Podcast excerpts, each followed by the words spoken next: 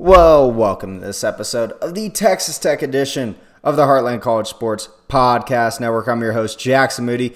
Texas Tech with a massive win Tuesday night against the Horned Frogs, 82 to 81.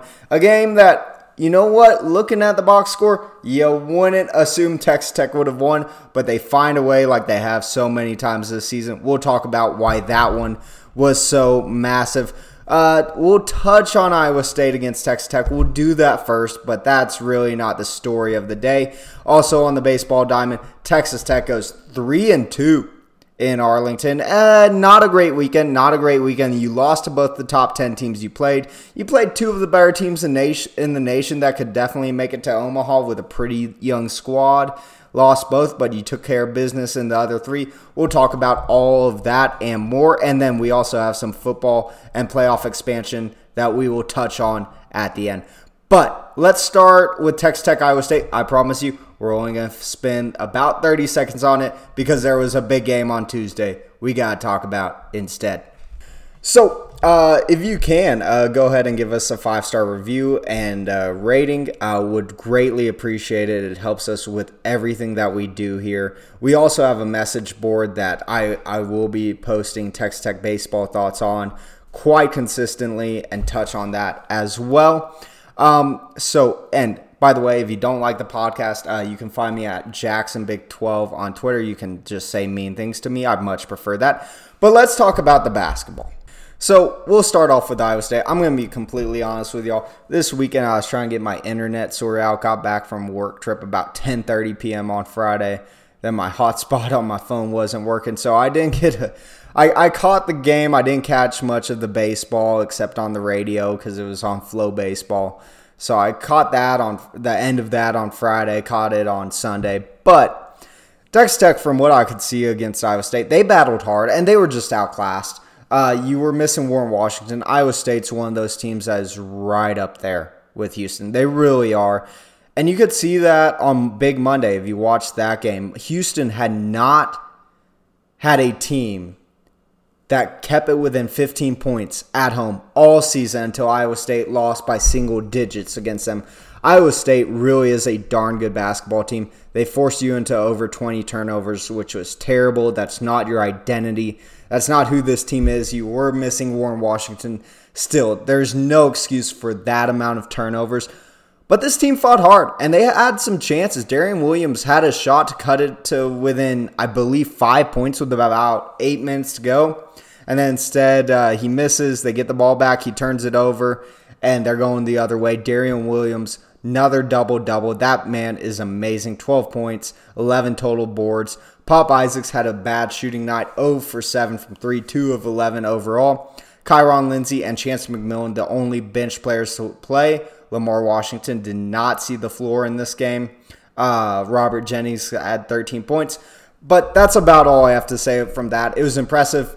I mean, this game should have been over very early in the second half. They fought back. They had a chance with about eight minutes left to stay in this game. They end up losing by eight. That's why they were in the rankings this week because they didn't get blown out by 25. They got blown. They got beat by eight. Now for TCU against Texas Tech and uh, the game that we were all watching and that we all want to talk about. So there's a lot of ways to describe this TCU Texas Tech game. Um, ugly, not your best, hard on the eyes. They all fit. They all fit. And at the end of the day, you'll walk away with an 82 81 win without your starting center, who I've said all year is your most important player on this team. That you walk away with that without your starting center, with Robert Jennings, your backup center. Remind you, the guy who is supposed to be playing the four for you has been out. You lost your number five. Then your only other backup that sees minutes that plays either of those two positions from the beginning, obviously Darian moved to the four, gets two fouls in the first four minutes of this game. And you find a way in this one. Now, just recapping, you shot 26 of 66 from the field, 6 of 22 from three. You were under 28% from three. but you get to the line 28 times, knock down 24 of them. You only let them to the line 21 times. They knocked down 16 of them. On the boards, you were out rebounded by 13, and on the offensive boards, you were rebounded by 7. There is not much of an explanation on how Texas Tech won this game. I it it doesn't make sense when you look at that box score that this team won this game. But they did. And it started at the under 8 timeout. You were down like 10. It looked like you were just out of this game. It looked like, you know what? Uh, man, we really need Warren Washington back. By the way, this is the third game you've played without him. One of them was in Waco where you played well and kept it close. They had that run on you, and then you almost brought it back at the end. Iowa State, they just dominated you for the first 15 minutes of the game. And then you kind of brought it back at the end again. This game, you kind of got dominated for the first 25 minutes of the game. Not really dominated. You were tied at halftime, and it felt like a miracle that you were do- tied at halftime but you found a way. And just going through the players here, and I will say this right off the bat the officiating when we played them in Fort Worth was terrible. We got away with one here. Joe Toussaint, and now that last travel call that Jamie Dixon was complaining about, come on, man. That's not a travel. There was 1.4 seconds left. You were fouling the crap out of Pop Isaacs as well. Eh, come on. And Jamie Dixon, by the way, he was up by the top of the coach's box, walks all the way down on the court. When you get the ball to inbound, he actually has a foot inside the three point line. I, I mean, come on. He was trying to play defense out there. They had six guys defending the, the inbounds pass, and then he's complaining about a ticky track travel. That's not the call I'm talking about. The call I'm talking about that I thought was iffy, and by the way, Robert Jennings, his first two fouls were very soft calls. The call I'm talking about was when Joe Toussaint was taking it up the court and they knocked the ball off his hands. That one, that one we kind of got away with. We got a home whistle there. We did. We did. It is what it is. We got a home whistle in Fort Worth, or they got the home whistle in Fort Worth. We got the home whistle in Lubbock. We found a way to win. We split the series without our starting center. Yes, they had Udeh out. He takes like two shots a game. Who cares? Mostafa. The the guy that they had in center replacing Udeh, he was literally at the FIBA World Cup this past year playing for Egypt. So uh, they, they had an experienced center. We had we had some guys who aren't over six eight playing center. Robert Jennings. He was in foul trouble, never really played that great. He only got two points, one of five from the field, only got 15 minutes. Darrion Williams, that dunk that he had to tie the game. 5 of 12 from the field, 33 minutes, 14 points. And there was a point where he got four fouls kind of early after that under four timeout that was like, oh, crap. Like, oh, crap. We may be screwed here. But they found a way. Or, but he didn't get pick up another, and you found a way. Kerwin Walton, 28 minutes, 4 of 10 from the field, 3 of 8 from 3. Man, he had a really good wide open 3 at one point that felt like it was critical that he almost bricked off. I think bricked off the backboard. Um, he was three eight three of eight from three, which still isn't bad stats. Hit all his free throws, got 14 points for you. Lamar Washington barely saw the floor, missed a open corner three, hit another field goal, got two points on the day. Chance McMillian, one of four from three. He's been slumping too. I know that all the talk is about Popeyes Isaacs. Chance McMillian has kind of been slumping from beyond the arc too. You need at least one of those two firing. He was three of seven, he had nine points. But let's be honest. The day belonged to Kyron Lindsey, a guy that could not find the floor all year against San Jose State, against UT or Texas A&M Commerce School for the Blind, Deaf, and Disabled he couldn't find the floor against him. He comes in and gives you big minutes. And now, he made some big offensive plays for you. He also provided you length, which you needed, especially with Robert Jennings in foul trouble because it was him or EY out there. 23 minutes, 4 of 9, no threes. He missed both of his free throws. That's not good. He got seven defensive boards for you. He got one offensive board, seven boards total, got an assist, got eight points. That man stepped up after never seeing the floor all year against a TCU team that is a darn good team that could, if they are in the 8 9 matchup, I am not counting them out of upsetting a one seed in that matchup. I am not counting them out of that. This is a very good and experienced TCU team that knows what they're doing on the court. Jamie Dixon's had success at TCU. He rebuilt that program. He had tons of success at Pitt, which the old Big East, which he was playing in, is pretty much like the Big 12 is today. But Kyron Lindsey to not step on the floor, you got to give that man his credit. You got to give him his due. And look, he has deficiencies in his game. With about two minutes left, he turns the ball over after a big defensive play, uh, and and it looked bad. He got two blocks for you, had that one turnover, which is brutal, but he played well for you. He gave you size and length, and now, no, he's not a certified 23 minutes a game Big 12 player. Not by any stretch of the imagination. He probably has like I don't know. He got 23 minutes on Tuesday night. He probably has about 40 minutes on the season. He's not a certified rotational Big 12 piece yet. But man, to step into that and come through like he did after never seeing the floor, you got to give it up for that man. You got to give him his credits. And now let's talk about the guard play. So the backcourt has been slumping for Texas Tech, a combined 8 of 21 from the field 36 minutes for both Pop Isaacs and Joe Toussaint. Pop was 4 of 11, Joe Toussaint was 4 of 10. Joe Toussaint took two threes, hit one of them. Pop Isaacs again slumping from three, going 0 for 5. Now here's where it gets good. Those two took 17 free throws. They went 16 of 17 from the free throw arc. Texas Tech, in the last seven minutes of this game, did not take a single shot from outside the paint. And this is one big thing with Pop Isaacs. His three point shot is not working. It is not working. And this is where he's improved so much from last season. The Cincinnati game, I kind of feel like, was freshman Pop. This is slumping Pop, but in a more mature fashion. He didn't take many threes down the stretch of this game at all. And I'm talking last 16 minutes down the stretch of this game. He knew that it wasn't hidden for him, and he got four field goals, got to the line six times, drew six fouls, and hit 11 of them.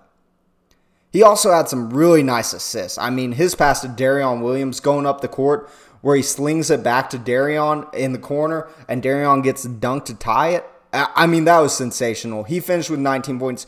Joe Toussaint finished with 14. I know there was some talk about uh, probably a lot of people out there was thinking Pop's killing this team. Guys, Pop has matured from last year being a guy who looks like a shooting guard to a guy who's a legitimate point guard. And now, part of the reason why is because they know he can go off at every moment, so you have to guard him tighter, further away from the basket, and that gives him more more ability to dribble and drive and attack the defense, go in the paint, and he's improved that part of his game. And Pop Isaacs, there is a point where when he's slumping like this, Grant McCasland needs to pull him over and take the green light away from him. But that doesn't mean you can take the you need to take the ball out of his hands. That doesn't mean he's a deficiency to his te- this team. I mean, he got four assists. Uh, he had two turnovers, but he had four really nice assists. He got six defensive boards for you. Him and Joe Toussaint, by the way, at the end of the half, their defensive possession right at the end of the first half when it was tied was sensational by both of them.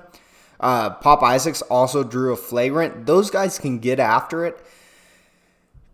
Really impressed with the development of this team and certain players. Darrion Williams has grown into a star. I know at the start of the season, I said, you know, he's going to take some time to grow into the Big 12 here he is. He first game in what three four games where he doesn't get a double double and he goes 14 and seven. Pop Isaacs 0 for 5 from three, still able to get you 19 points and be a good distributor, lead you back down the stretch. Joe Toussaint, a guy that was averaging what probably five points a game at West Virginia last year. He's able to put up 14 points even when his shots aren't quite falling and he's kind of in a slump. Chance McMillian, a guy that came from Grand Canyon, a small college, a small conference. One of four from three, still able to get you nine points and give you 27 big minutes. Kyron Lindsey, a man who hasn't seen the court all year, steps up, gives you 23 minutes. I mean, it is impressive what this team has done. Thoroughly impressed. It is a fun team to watch. I don't know if I've had as much fun watching a Texas Tech team since the Final Four era. Look, the COVID year, you weren't that great. The second round appearance, you were what nine and eight in Big 12 play. You probably would have been ten and eight. And then the Sweet 16 was amazing, but you knew you had talent on this roster. And I think that this roster is completely maximizing its abilities. And doing so without your starting four from the beginning of the season and without your starting five for this game. And all three games they haven't had Warren Washington, who I, I said, oh, I think we're screwed if we have Warren Washington. Well, you know what? I'm an idiot because we got a big win against TCU and we held them tied in Waco and we held them tied in Ames without him. This is a good team no matter who's on the court. They buy into how they want to play, and they completely, by the way, ripped up their playing style in the middle of the season when when Cambridge went down. And that brings me to my next point.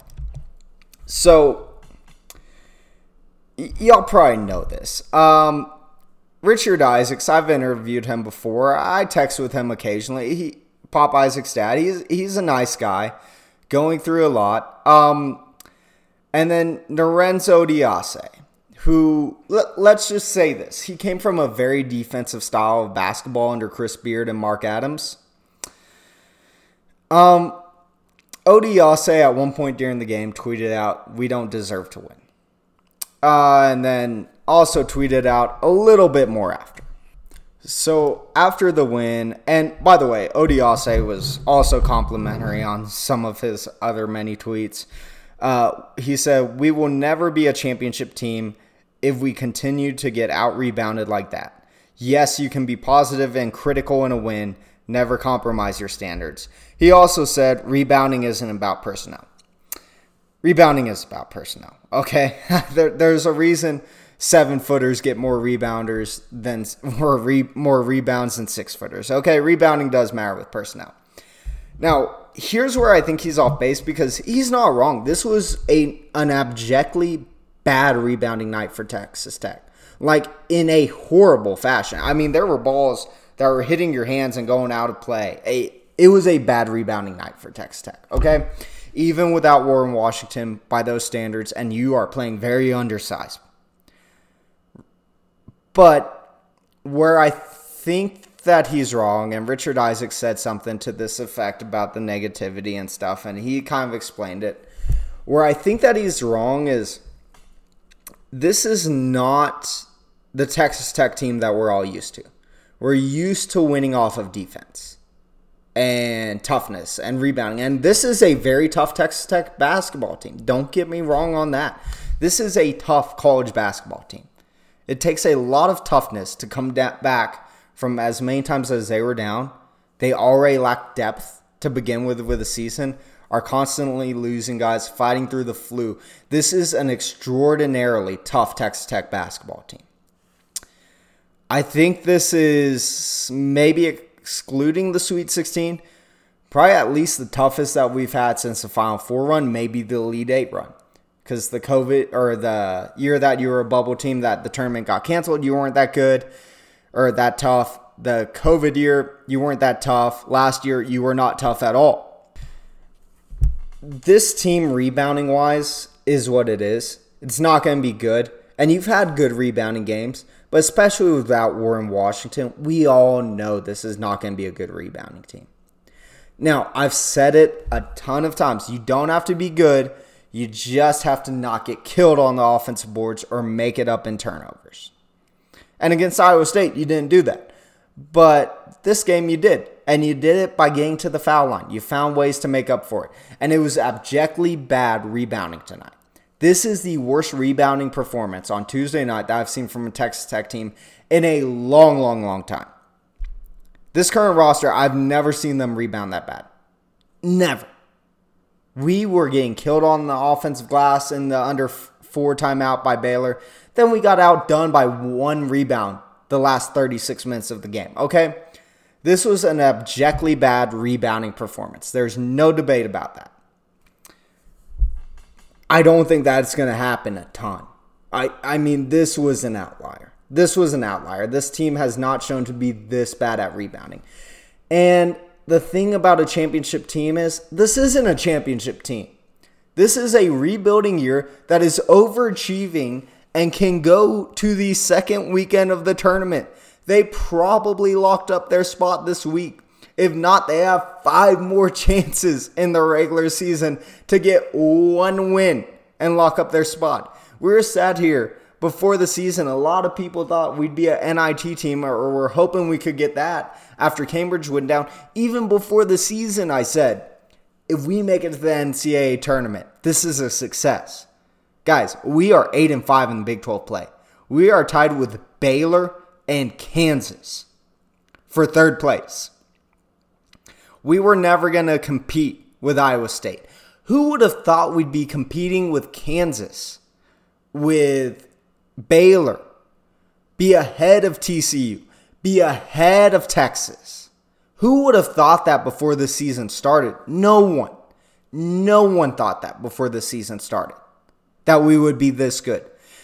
This team is not a championship team. This is a team that I love watching. I'm really enjoying every moment I get to watch them. I cannot wait until Saturday when we play UCF.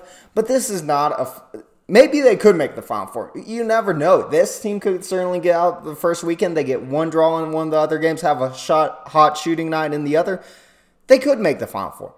This is not a team that has championship expectations at all. This is not a team with the depth built in to go and win the Big 12 tournament either. This team is not on the level of Houston. They are not there yet. This is the worst roster Grant McCasland will ever have.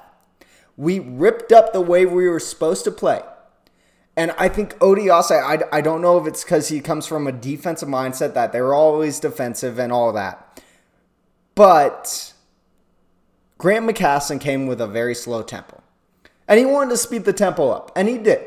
At the beginning of the year, he did speed the tempo up. But there was still a defensive focus. And then Cambridge goes down. You have to decide right then and there okay, is Robert Jennings ready for 30 minutes a night? Is Kyron Lindsey ready for that? No? Okay. Well, we're going to go with three guards. We're going to space the floor. We're going to play offensive. And you know what? We're going to fight hard on defense. We're going to fight, but we're going to be undersized. We're going to give up points. We know we are. We're not going to be happy about it but we're going to give up some points and we're going to space the floor and outscore them. And you know what? Kerwin Walton comes in. He, he comes in as your starter. He's one of the best three point shooters in America right now. I mean, I think that it's yes, you want your defense to be better next year. You want your rebounding to be better next year. Yes, it would it would be great to have a Batcho, a Vlad Goldin, one of the guys that we've processed. But that's not who this roster is. That's not who this team wins is. And good guard play wins in March, and you have some really good guards on your team, and you're developing some young guys, and you have guys that are older, Joe Toussaint, Warren Washington, that are having career years for you in their last year. And then you also have guys that chance like Chance McMillian, Darrion Williams, Pop Isaacs that also have eligibility left. Uh, Kyron Lindsey made strides to, on Tuesday. Robert Jennings has made strides this season. There is a lot to be excited about with this team, and just because it doesn't look like it did a few years ago doesn't mean this isn't a good basketball team. And so now that I finished telling y'all that we can't win a championship, let's talk about some goals for this team. Uh, the Big 12 tournament, I said earlier I wanted to finish top four. And by the way, on Twitter, I called it like after the Baylor, I said Y'all know we're going to beat UCF, Kansas, TCU, Texas, and Baylor at home, lose in Ames, then win two out of three at West Virginia, Oklahoma State, and UCF. Well, uh, four for four so far with that one. Texas Tech is currently tied in a three way tie for third with Kansas and Baylor. You have the tiebreaker over Kansas. You have a chance to even up the tiebreaker with Baylor. Kansas still plays Baylor again. You're a game behind Iowa State. You lost that tiebreaker. You're two games behind Houston. There is a possibility you could share for the Big 12 title if you win out. If Houston loses to Kansas and then loses to Baylor, I believe was the other one. Um, but that's not really what I'm expecting here. I want to finish top four. Now let's take a look at the schools below you. So Kansas and Baylor have tougher run-ins than you do. You still get to play Baylor. Below you at six and seven, or tied at six six seed and seven seed at seven and six overall, is BYU and TCU. You have the tiebreaker over BYU. You split the tiebreaker with TCU. Then two games below that is OU, who who you have the tiebreaker over, and Texas, who you also currently have the tiebreaker over and can go ahead and clinch it. If this team can finish 4 and 1, they're going to be a top 4 seed in the Big 12 tournament. If this team can finish 3 and 2, that will still probably be a top 4 seed in the Big 12 tournament if they beat Baylor. Everything is ahead of this basketball team right now. And I'm just hoping they finish top 4 in the Big 12 you're at least a top six seed there, and I'm fine with being a six seed. It would be great to work yourself up to the four line. I mean, what a statement that would be. But let's be honest, if you want to make a run, if you want this to be enjoyable as a tech fan, kind of want that six seed because then you don't have to play a one seed. You get a winnable matchup with a three seed. And then, by the way, Houston is going to have the protected seed in Dallas if you're a top four seed, you're not going to Dallas for your Sweet 16 and Elite Eight. You're going somewhere else. If you're a six seed, odds are you're going to Dallas for that. So, amazing week, amazing result for Texas Tech against TCU. Now you look ahead at UCF. It's going to be crucial for Texas Tech to go ahead and get Warren Washington back. They have a stud center on that UCF team who did not play us the first game. UCF has completely fallen apart. They've lost six of their last seven. They just lost to Cincinnati at home by two, who, by the way, just lost at home to Oklahoma State. They're two and five at home in Big 12 play. Uh, but they lost to West Virginia as well, lost a close one to BYU. They're not a terrible team by any means. They're having trouble adjusting to the Big 12. Well, not really adjusting. They weren't good in the American to begin with, but whatever. Um, but you have plenty of chances here. Uh, I think it's going to depend a lot on Warren Washington, or you're you're either going to need Robert Jennings or Kyron to step up in that place. But Texas Tech still certainly in the mix for a top four seed, which is all you can ask for. Now, since we go, went ahead and covered basketball, let's get on to baseball. And I'm sorry, this is going on a long time. So, we're going to go ahead and make our baseball review pretty quick here. Texas Tech goes 3 and 2 overall. They fall to Tennessee in a game. By the way, Tennessee was throwing a guy who came out of their bullpen last year who had under a 0.9 ERA. You weren't going to win that game. You went 5 of 30 overall in that one, only drew one walk. Um, you gave up eight hits, six runs. You gave up six walks. You had 10 Ks, but the six walks killed you. You gave up six runs on eight hits. You weren't out hit by them that much, even despite the pitching. Kyle Robinson only gave you three and two thirds, gave up three runs on four hits. Um, other than that, Jacob Rogers was really the weak point. He only got two outs, gave up three runs as well. Uh, but you saw some good things out of some players. Uh, Josh Sanders, who's been around here for a while, had a good performance. Lysick, again, not too good. Didn't record an out, gave up two hits. But game two against Nebraska, much better overall. You went 11 of 36 on the day. You drew you drew two walks, and yeah, gave up 10 hits, but only allowed three runs. Only walked five batters. Game three, you went 13 of 35 uh, from the batter's box and nine of six. I'm sorry about, or sorry, gave up 16 hits, seven runs. Your bullpen kind of let you down that game. It was really good in game two against Nebraska. Um, Mac Howard, and by the way, I'm probably mispronouncing that right now, and uh, Huffling was a big performer for you in game three against Oregon. And by the way, I'm sorry, I did not watch this game. I listened to the last three innings of Tennessee on the radio after I got off the plane. Then I would listen to pretty much the whole Oregon game on the radio. Uh, but overall, not a bad performance. You went two and one. You really beat up on UT Arlington. You went thirteen. You you were thirteen and forty one.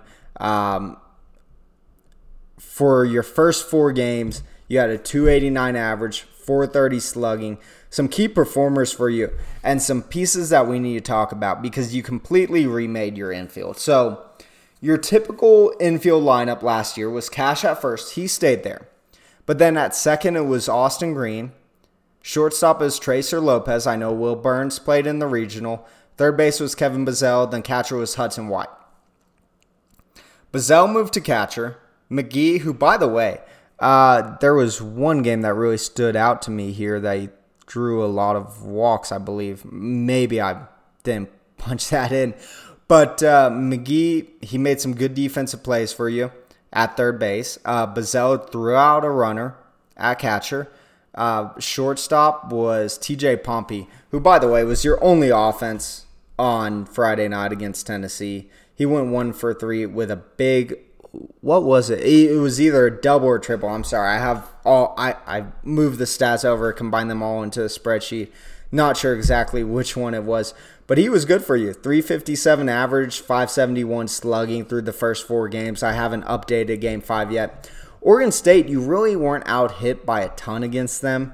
Uh, let's let's go through the box score here. You're 8 of 32. They're only 10 of 35. The problem was the walks. Um, so you gave up eight walks to them, and you didn't go ahead and execute. You, I mean, this team just did not execute uh, with runners in scoring position. Tracer Lopez had a chance. I believe the other one who had a chance was Gavin Kash. Um, so Jacob Rogers was the guy that I talked about that I was really impressed with. So I saw him pitch again in the second game of the doubleheader against Abilene Christian. And from there on out, he played pretty well for me. Even in Gainesville, he pitched, I believe, three innings, gave up one run. Not terrible by any stretch of the imagination. But he had an absolute disaster class of a weekend. I mean, let's be honest about what this was. Game one, let me pull up these stats. He gets two outs, gives up three runs on one hit, walks three guys, no strikeouts. He had a clean first inning for you. Three up, three down today. And he was a starter, I don't disagree with that. He flashed in Gainesville. It's a fifth game.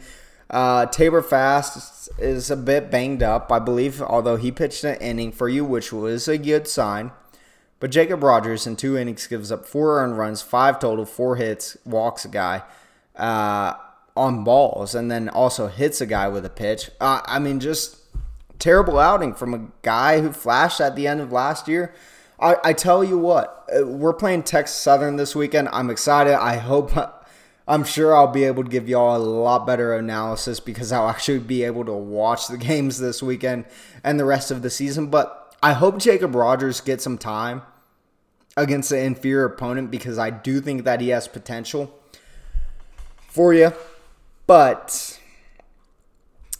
if he doesn't pick it up, there's no chance I'm throwing him against Texas. None at all. I, I would not even contemplate throwing him against Texas if he doesn't pick it up or look good for you in the next couple weeks because that's your first opponent in Big 12 play and it's going to come hot and heavy. You have guard you have Texas Southern this weekend. You have Gardner Webb the weekend after that. You have New Mexico in the midweek for one game and then you're into Big 12 play. So it's going to come hot and heavy. Young team overall. Pompey showed some flashes. Uh, Austin Green, by the way, he made two huge plays in the outfield for you. Can't really describe them since I was listening on the radio, but he had a 438 average, 813 slugging. This is for the first four games. I don't have quite have game five updated yet. Uh, other than that, Damian Bravo, who I was not that high on, he had a huge weekend. He made a big play in the outfield, 429 average, 571 slugging. Pompey, uh, believe it's pronounced Pompey he's a freshman. Give me time. It's first weekend. I didn't get to watch the game, so so we'll learn it together. But he had a 357 average, 571 slugging. Um, other than that, Drew Woodcox, he only saw the field a few times, and I believe he had a rough showing today. Uh, no, that was against UTA. But he did go. He did go two for three for you against Nebraska. Your bullpen stepped up big because Zane Petty only gave you two innings. It was Mac Howard, and good chance I'm mispronouncing it again. Give me another week, I'll have it down. But he gave you three and a third, only allowed one run. Ryan Free came in, uh, gave you two and two thirds, allowed no run. Then Parker Hydra, again, give me a week. Uh, one inning to close this one out. Uh, Jack Washburn stepped in, gave you four innings in his first game since injury. Not terrible by any means. He only walked one guy, gave uh, struck out six, but he did give up six hits, gave up three runs. After that, Derek Bridges, he's another guy who had a pretty tough weekend. Struggled against Oregon, kind of let them back into the game as did Josh Sanders, who had a great performance on Friday night against Tennessee. But Max Huffling, the star of the show for you on Sunday, three full innings, one run total. Really good performance from your bit pen, and then really nothing going wrong for you against UTA. They're not that good. And then Oregon State, it all went bad. But let's be honest, this was our getaway day. This was their first game in Arlington. You had arm shot. You you you threw somebody who looked good last year, who had a healthy or had a fresh arm because he he had a disaster class on Friday. So it's all good. This team's still a pretty good team. You have a good lineup there. I think you have a lot to work with with the lineup. I think you have more depth bullpen wise than you did last year. My concern is the starting pitching. Zach Petty. Uh, Jesus Christ, I called him Zach Petty. It's Zane Petty. I'm so sorry. It's Zane Petty. Uh, he only gave you two innings. Jack gave you four. You need Washburn giving you five most games. And that's kind of his limit. He's normally a four to five inning guy. He never went deep at Ole Miss. And Zane Petty, he really didn't go deep either last year, but he was good the first time through the lineup. Can he get you through the second time through the lineup? Is going to be a big question. But overall, a good day in baseball. And now to football. We got to talk about this. The Big 12 and or Big 10 and SEC want four auto bids a conference. Are you kidding me? Four auto bids? Fine, fine. They get four auto bids. We get 10 for the NCAA basketball tournament then. Eh, we'll call it even. We'll call it even. I mean, come on. It, what's the fear with competition? I, I mean, go out there and schedule other opponents. Oh, what are we doing here? Well, if they want to break off, go ahead and say it. We're breaking off. Just break off. Fine. You're out of, you know what? You're out of football. You know what? You're out of baseball. Oh, well, those kids, they want to go to LSU. Oh, well, ooh la la, Louisiana Lafayette. Sorry, they're Louisiana now. Cousin was a trainer there when they were ooh la la. They still look pretty good at baseball. They're a good baseball school in Louisiana. Oh, well, our kids want to go to A&M in Texas. Well, you know what? TCU and Texas Tech have great programs. They can go play in Omaha there my opinion is if the Big Ten and SEC break off or try to get too much power, you say no. And if you do that, you're out of basketball and you're out of baseball. And that that should be the end of that. What's the use of Vanderbilt then? What's the use of Kentucky then? I mean, come on. It, what's the use of Illinois, Indiana then? If they don't have those sports, four auto bids, just absolutely ridiculous. Four auto bids. You know what? The SEC the SEC, I'll give them credit. Most years they probably will get four teams in. Alabama, Georgia would have been in. Ole Miss would have been in. Other than that, I think they only get three teams in this past year. Maybe I'm spacing on one. Oh, Missouri would have been in. So yeah, they would have got four. But the Big Ten, the Big Ten wanting four out of it. Come on, you got two schools. You got Michigan, you got Ohio State, then you got Penn State, who takes di- who diarrheas the bed anytime they play anybody decent. You have Iowa, who can't score a single point against a team ranked in the top twenty. That was your fourth best team, and you won a fourth auto bid. Ah, go f yourself. Ah, get out of here. You know what? Texas Tech, maybe they'll never win their national title, and maybe that'll be called the real one. But come on, at this point, pretty far behind the Blue Bloods. It is what it is. If you're competing with the Kansas States of the world, the Utahs of the world, the North Carolinas of the world, schools like that, that's plenty of entertaining. And you still get basketball, you still get baseball. I know football drives some money, but four auto bids. Four auto bids. And then you have these t- two conferences. By the way, at least the SEC has success on the football field.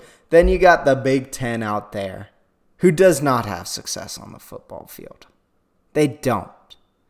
They have two schools. Fine, they'll get four schools, but Washington and Oregon kind of come in waves on when they're good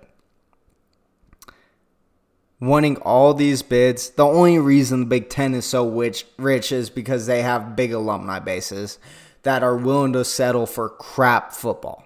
That that's why they're so rich. I it's ridiculous the thought of them getting that many auto bids.